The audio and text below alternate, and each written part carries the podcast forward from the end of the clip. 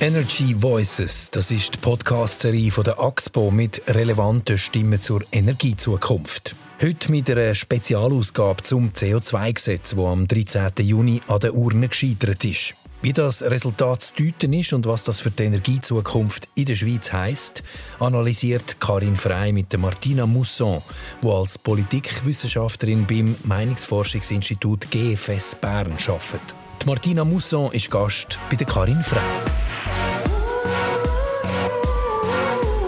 Das CO2-Gesetz ist Bach ab. Das Land schlägt die Stadt, das erste Fazit.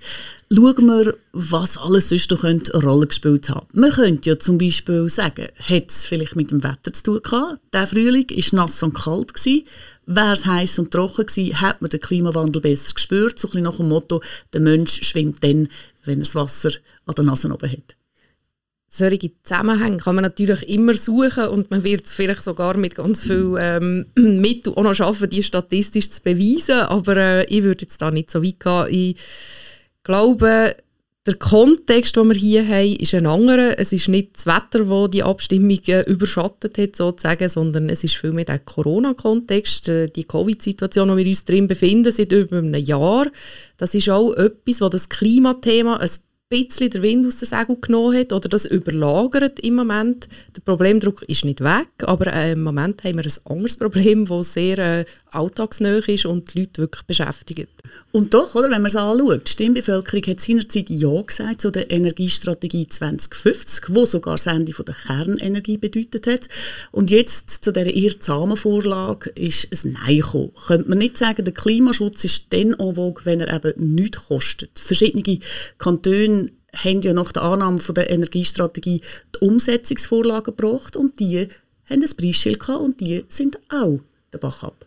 Ja, das Preisschild ist ganz ein wichtiges Stichwort. Wir sind halt ein bisschen vom Abstrakten, sage ich jetzt mal, mit der Energiestrategie zum Konkreten gekommen. Jetzt mit dem Gesetz, wo wirklich jeder gesehen hat, was heisst es für mich, wenn ich künftig in die Ferien fliege, wenn ich mein Auto voll tanke und so weiter und so fort. Also man hat sich eine sehr konkrete Zahl können vor Augen führen und ausrechnen, was das für einen Haushalt heisst. Und das ist genau ja auch gemacht worden von der gegnerischen Kampagne und offensichtlich sehr erfolgreich. Und die Frage ist ja dann noch, wer blüht ganz genau? Die SVP hat an einer Delegiertenversammlung einmal gesagt, dass das CO2-Gesetz vor allem eins, nämlich im grossen Stil umverteilen und dafür dem hart arbeitenden Mittelstand noch mehr Geld aus dem Portemonnaie ziehen. Hätte denn tatsächlich der Mittelstand am meisten blühtet? Ja, das ist nicht ganz einfach, die Frage zu beurteilen. Es ist ja von ganz vielen Faktoren abhängig, wie man wohnt, wie sieht die Liegenschaft aus, wo man wohnt, ist man eher auf dem Land, ist man aufs Auto angewiesen etc. Das sind ganz viele Faktoren, die da zusammenspielen. Aber der Mittelstand ist ganz prinzipiell eine starke Waffe in einem Abstimmungskampf. In der Schweiz fühlen sich sehr viele Leute am Mittelstand zugehörig. Wie viel? Es sind 87%, die das mal in einer Umfrage angegeben haben. De facto sind es 60%. Oder? Also man hat da eine rechte Lücke. Und mit dem kann man natürlich spielen. Also man spricht da eine breite Masse von Leuten an. Und wenn die alle das Gefühl haben, sie müssen zahlen, dann wird es schwierig. Also mit anderen Worten, wenn man eine Kampagne macht und Portemonnaie und Mittelstand ruft, dann hat man beste Chancen. Ja, das sind sicher zwei gute Kampfwörter, würde ich mal sagen. Und man hört sie ja auch immer wieder in Abstimmungskämpfen in der Schweiz. Bundesrätin Simonetta Sommaruga hat gestern Abend in der Tagesschau noch eine weitere Erklärung gehabt. Die Mehrheit der Bevölkerung hat dieses Gesetz abgelehnt. Ich gehe davon aus, es war aber nicht gegen den Klimaschutz an sich, sondern gegen dieses Gesetz. In diesem Gesetz gab es sehr viele verschiedene Maßnahmen, Mobilität, Wohnen, Heizen, Fliegen. Und das hat natürlich die Angriffsflächen auch vergrößert. Und solche Vorlagen haben es häufig schwierig. Vermutlich muss man heute sagen, diese Vorlage war überladen. Frau Sommaruga sagt, die Vorlage sei überfrachtet gewesen. Müssen wir nicht viel mehr sagen, der Poker von der Bundesrätin ist nicht aufgegangen, nämlich die Hoffnung, man könnte mit diesen beiden doch recht polarisierenden Agrarinitiativen die links-grünen Wähler an die Urne locken. Und rausgekommen ist das Gegenteil, nämlich, dass die Agrarinitiative die Landbevölkerung mobilisiert hat und so aufgeregt hat, dass sie alles Bach abgeschickt haben. Ja, Frau Sommaruga hat ja relativ deutlich gesagt, dass das nicht ein Spiel war oder ein Poker, sondern ein Zwang, die Vorlagen müssen zusammen zur Urne zu bringen, aufgrund von Fristen. die gelten. Es ist sicher so, das haben wir gestern ganz deutlich gesehen, dass die beiden Agrarvorlagen Zugpferde waren für die Mobilisierung und die hat auf dem Land stattgefunden. Tendenziell sind ländliche Gemeinden viel stärker mobilisiert als im Schnitt der letzten 5 Jahre und städtische eher unterdurchschnittlich. Und das hat eben dazu geführt, dass wir hier ein 3-faches Nein am Schluss hatten. Und insgesamt war aber die Mobilisierung riesig gewesen. Ja, es ist einer von diesen Super Sundays, kann man sagen. Es ist seit der Einführung des Frauenstimmrechts in den Top 10 von der stärksten Mobilisierungsvorlagen. Das hat natürlich damit zu tun, dass 5 Vorlagen zum Zug kommen. Das spricht unterschiedliche Gruppen an, die dann wollen teilnehmen. Und dann eben auch emotionale Debatten, wie wir sie jetzt hatten im Vorfeld, emotionale Kampagnen. Auch das bewegt die Leute und motiviert sie, zum Turnen gehen, nebst der Brisanz des Themas ganz allgemein in der Schweizer Bevölkerung. Weiss man da schon etwas zum linken Nein? Ganz am Anfang haben ja die eingefleischten Klimaaktivisten gesagt, no way, das CO2-Gesetz, das geht viel zu wenig weit. Hat dort eine Ablehnung zu dem Nein dazu beigetragen? Ja, die Klimaaktivisten jetzt aus Umfragen quasi rauszusortieren, ist ganz schwierig. Aber was man sieht, anhand von ersten Nachanalysen, ist, dass junge Leute das Gesetz deutlicher verworfen haben als ältere Leute. Das ist doch eine grosse Überraschung, würde ich sagen. Und das kann man fast nur mit dem Konnex zu der Klimabewegung erklären. Also, dass sie wirklich sich gewünscht hätten, dass es weiter würde gehen, noch als das, was wir jetzt eben darüber abgestimmt haben. Jetzt bin ich gerade extrem erstaunt. Ich hätte jetzt gerade fragen, sind die Jungen vielleicht nicht an die Turnen gegangen, das Wetter zu gut oder irgendetwas. Wie ist es denn mit den üblichen Gräben? Eben, Stadt-Land hat man gesagt, die Landbevölkerung hat geputzt, sie haben die Städte quasi überrollt. Dann gibt es aber noch den Röstigraben. Auch der hat sich gezeigt in der Abstimmung. Wir haben doch ein paar welsche Kantone, die Ja gestimmt haben, mehrheitlich. Aber es gibt auch den Kanton Zürich in der Deutschschweiz und Basel-Stadt, die Ja gestimmt haben. Es ist also nicht ein puristischer Röstigraben, würde ich jetzt sagen. Und die Gräben zwischen Stadt und Land, die zeigen sich einfach noch deutlicher, sie sind stärker. Und wenn man es von der Seite der Kampagnenmacher anschaut, man konnte lesen, die Gegner sind eben vor allem auch wahnsinnig laut gewesen, haben vor allem in der Deutschschweiz können mobilisieren. Wo hat man den Leuten verloren? In der politischen Mitte? Ja, zu der Mobilisierung nach Parteien kann man Stand heute leider noch nichts sagen. Da muss man wirklich auf die Vox-Analyse warten, die in rund 6 Wochen wird rauskommen. Wir haben heute die Befragung gestartet, da bin ich sehr gespannt drauf. Was man aber sieht, ist eben schon, dass die urbanen Zentren, dort hat man es nicht geschafft, den Funken zu zünden, der zu eben Supermobilisierungen führt, wie das bei der KVI zum Beispiel der Fall war. Man hat jetzt eigentlich genau das Gegenteil. Es ist jetzt wirklich die rurale Schweiz, die bewegt worden ist durch die Themen, durch die Nein-Kampagne zu den Agrarinitiativen, und der eben gerade auch noch ein Nein zum CO2 eingelegt hat. Schauen wir an, was das alles bedeutet, was jetzt könnte kommen. Die Petra Gössi, die ja heute ihren Rücktritt angekündigt hat als FDP-Chefin, sie hat einmal Anfang Juni im Blick Folgendes gesagt. Entweder sagen wir Ja zum CO2-Gesetz oder aber es wird rot-grüne Verbote geben. Dann käme vielleicht schon 2025 das Aus für Verbrennungsmotoren. Allenfalls auch Netto Null beim Treibhausgasausstoß bis 2030. Das wäre ja sozusagen die Version, die den Klimaaktivisten gefällt, mit Blick darauf, was nach solchen Niederlagen politisch passiert. Wie gross ist die Chance, dass Frau Gössi recht hat? Ja, wenn man jetzt anschaut, dass so ein breiter Kompromiss gestern gescheitert ist, sehe ich wenig Chancen für extremere Vorstöße beim Volk. Und in der Schweiz ist es halt so, dass sehr oft das Volk das letzte Wort hat. Also das Parlament und der Bundesrat können nicht über unsere Köpfe hinweg entscheiden. Man merkt aber schon heute, dass irgendwo so eine kleine Nervosität drum ist, weil es wissen eigentlich alle, es muss irgendwie weitergehen. Wir haben das Klimaabkommen von Paris unterschrieben und wir haben Ziele, die verbindlich sind. Darum glaube ich schon, dass der grundsätzliche Wille, weiterzugehen, um ist. Die Frage ist jetzt eben genau wie. Da gibt es ja schon diverse Vorschläge, stand heute im Raum. Es gibt Leute, die sagen, man muss die Aktionen einzeln zur Abstimmung bringen. Man kann nicht über das Gesamtpaket beschließen. Man muss Sachen rausnehmen aus dem CO2-Gesetz, Flugticketabgabe beispielsweise, Benzinabgabe. Ja, das wird jetzt viele Verhandlungen brauchen und man muss sich wirklich neu am Tisch treffen und nach Lösungen suchen, weil der Druck, glaube ich, ist nach wie vor da. Einerseits faktisch durch die Wissenschaft bestätigt, wir haben ein Problem mit dem Klima, wir müssen hier irgendetwas machen.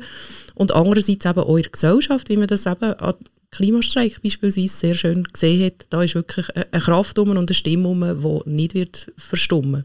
Nicht so wahnsinnig viel Sorgen diesbezüglich macht man sich offenbar bei der SVP. Dort hat die Nationalrätin Monika Rüger gestern in der Tagesschau Folgendes gesagt. Es freut mich natürlich sehr, dass wir der Bevölkerung aufzeigen konnten, dass es eben nicht der richtige Weg ist, dass der Staat über unsere Energiepolitik entscheidet, umverteilt, dass das eben nicht dem Klima was bringt. Jetzt ist der Weg frei für eine echte, effektive Klimapolitik, wo wir wirklich CO2 reduzieren können, so wie wir jetzt schon auf bestem Wege sind dazu.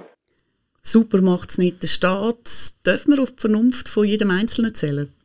Beschränkt glaube ich schon. Also wir haben ja Erfolg erzielt in den letzten 10, 15 Jahren. Das darf man auch nicht vergessen. Aber sie länger einfach nicht, wenn wir wirklich eben das Pariser Abkommen einhalten wollen. So weit wird es eben nicht länger, wahrscheinlich freiwillige Massnahmen. Man kann jetzt technokratischen Glauben quasi hochheben und darauf vertrauen, dass die Wissenschaft wird Lösungen bringen, technologische Lösungen, die uns hier helfen. Ich glaube aber schon, dass in irgendeiner Form bei den Leuten der Fünfer einfach noch runterfallen muss, dass das Ganze nicht ganz gratis wird passieren und von sich gehen. Könnte es zum Beispiel sein, gerade wenn man an neue Technologien denkt, dass das Politik antreibt, eben den Weg zu ebnen, sei das via Subventionen oder der Abbau von Hürden für neue Energieträger, wie eben zum Beispiel synthetische Treibstoffe? Ja, das ist eben sicher ein Weg, aber der wird auch nicht von heute auf morgen begangen werden, oder? Das braucht Zeit, das braucht Forschung, das braucht Investitionen. Auch das ist nicht gratis, oder? Es ist einfach, wie weiter ist wirklich eine schwierige Frage, Stand heute, weil der Kompromiss ist gescheitert, aber eine Extremposition wird es auch nicht einfach haben. Also muss die Schweiz über Bücher eigentlich, wir müssen uns hier irgendwie finden und wir haben noch ganz viel andere Baustellen, oder, in der Schweiz, wo auch so grosse Kompromisse in letzter Zeit, in der jüngsten Vergangenheit, muss man sagen, schwer hatten. Die Erfolgsquote von Behördenvorlagen ist gesunken. Wir haben 4 von 10 Vorlagen, die seit Beginn der Pandemie gescheitert sind. Und das ist schon ein Zeichen von der Stimmbevölkerung. Also es wird nicht einfacher, grosse Kompromisse zu schmieden, und wir brauchen sie aber in der Altersreform, in der Gesundheitspolitik und jetzt eben auch in der Klimapolitik. Reden wir noch ein bisschen konkreter über die Energie. Das Nein. Was schätzen Sie, was für Auswirkungen hat das auf die Energiestrategie 2050? Ist jetzt der Trend von der Dekarbonisierung gebremst? Nein, das glaube ich wirklich nicht. Es geht jetzt eben darum zu schauen, wie kann man diesen Trend trotz allem realisieren kann. Also ich glaube, es gibt kein Zurück mehr gefühlt. Und auch das, was die Leute uns sagen, was ihre Sorgen sind, was sie bewegen, das ist ein Thema, das wo im Raum ist und wo man weiss, es gibt einen Handlungsbedarf. Jetzt geht es eben darum, wieder neu auszuloten, ja wie denn, wenn nicht so. Und das wird ganz viele Diskussionen brauchen. Es gibt ja auch diverse weitere Vorstösse, die schon im Raum sind. Es gibt die Gletscherinitiative, es wird einen Gegenentwurf dazu geben. Das hat ja, die Gletscherinitiative zielt auf das Netto Null 2050, oder? Und geht eigentlich fast noch weiter als das CO2-Gesetz. Im Bundesrat ist es zu extrem, beispielsweise die Gletscherinitiative. Und die wird jetzt ganz eine neue Dynamik bekommen, weil wir eben jetzt vor dem Scherbenhaufen stehen und müssen neu anfangen. Trotzdem höre ich bei Ihnen Optimismus. Haben Sie das Gefühl, wir können die Klimaziele von Paris noch erreichen? Ja, das ist eine Aufgabe, die wir uns als Land eigentlich gesetzt haben durch die Ratifizierung. Ich hoffe es, wir finden einen Weg, dem zu folgen und auch, dass auch die anderen Länder das schaffen natürlich. Wir sind ja da nicht allein im Kampf gegen das Problem. Apropos andere Länder, haben Sie das Gefühl, mit dem Nein hat die Schweiz ein Zeichen über Grenzen hinausgesetzt? Ich glaube, das hat sie ändern gesetzt im Kontext von dem Rahmenabkommen, das jetzt sistiert ist oder gescheitert ist. Auch das hat ja ganz direkte Auswirkungen auf unseren Energiemarkt in der Schweiz, auf den Strommarkt. Und das war ein wichtiges Verhandlungspfand von der EU. Es ist ja da so ein kleiner Baustelle, muss man sagen. Wie geht es weiter? Aktuell ist es so, dass Swissgrid geklagt hat gegen die EU. Wegen dem Entscheid, dass wir die Schweiz jetzt durch die Sistierung vom Rahmenabkommen eben auch vom europäischen Energieabkommen wird ausschliessen. Also die fremden Richter werden es jetzt müssen richten, dass wir Versorgungssicherheit können aufrechterhalten. Und das ist auch ganz eine komplexe Frage und das wird auch nicht einfach. Ja. Sie haben vorher gesagt, es sei ein Scherbenhaufen. Könnte man ketzerisch fragen, ob so ein direktdemokratisches System, wie wir es haben, überhaupt fähig ist, Klimapolitik zu betreiben. Wäre es nicht viel gescheiter, man würde das irgendwie zentral beschliessen und orchestrieren? Also ich persönlich bin ein grosser Fan von direkter Demokratie und vom Diskurs. Ich glaube, das ist wichtig, dass man sich auseinandersetzt, dass man sich auch streitet und nicht einig ist, manchmal, um weiterzukommen. Ich glaube, das ist etwas ganz Wertvolles, weil am Schluss eben die Leute wirklich Politik auch tragen, die in diesem Land gemacht wird und sie nicht einfach von oben herab bestimmt wird. Jetzt, punkto Klimapolitik, ist es natürlich schwierig. Kosten, Nutzen sind da immer nicht so direkt sich gegenüberzustellen, oder? Das hat man jetzt so im Abstimmungskampf sehr oft gehört. Das Gesetz bringt ja eh nichts, wir kleine Schweiz, das nützt nichts. Das hat vielleicht vielen eine gute Entschuldigung gegeben, um Nein zu stimmen, mit reinem Gewissen, weil wir machen ja die Welt nicht allein kaputt. Aber ja, die direkte Demokratie hat schon in den letzten Jahren ein paar eben Blockaden eigentlich herbeigeführt, muss man sagen, in wichtigen Politikfeldern. Und da muss man über Bücher, wie man die Hürden kann nehmen. Ich bin gespannt, wie es weitergeht. Ganz herzlichen Dank für das Gespräch, Martina Mousson. Danke auch.